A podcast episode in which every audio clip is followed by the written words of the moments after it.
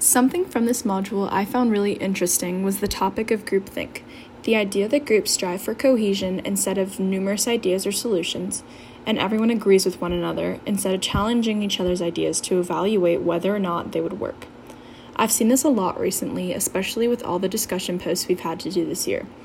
It's so common to see massive threads of people agreeing with the point that was made before them and not really challenging or adding anything to the discussion.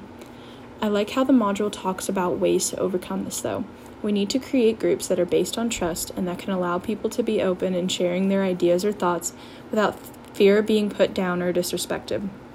The chapter reading described trust as an essential ingredient for building and sustaining a collaborative effort, and I think it's especially important if we want to be able to create change.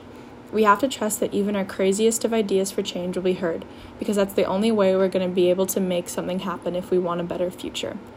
I want to learn more about and hear from others of how we can prevent groupthink and challenge each other to get to that level of agreement.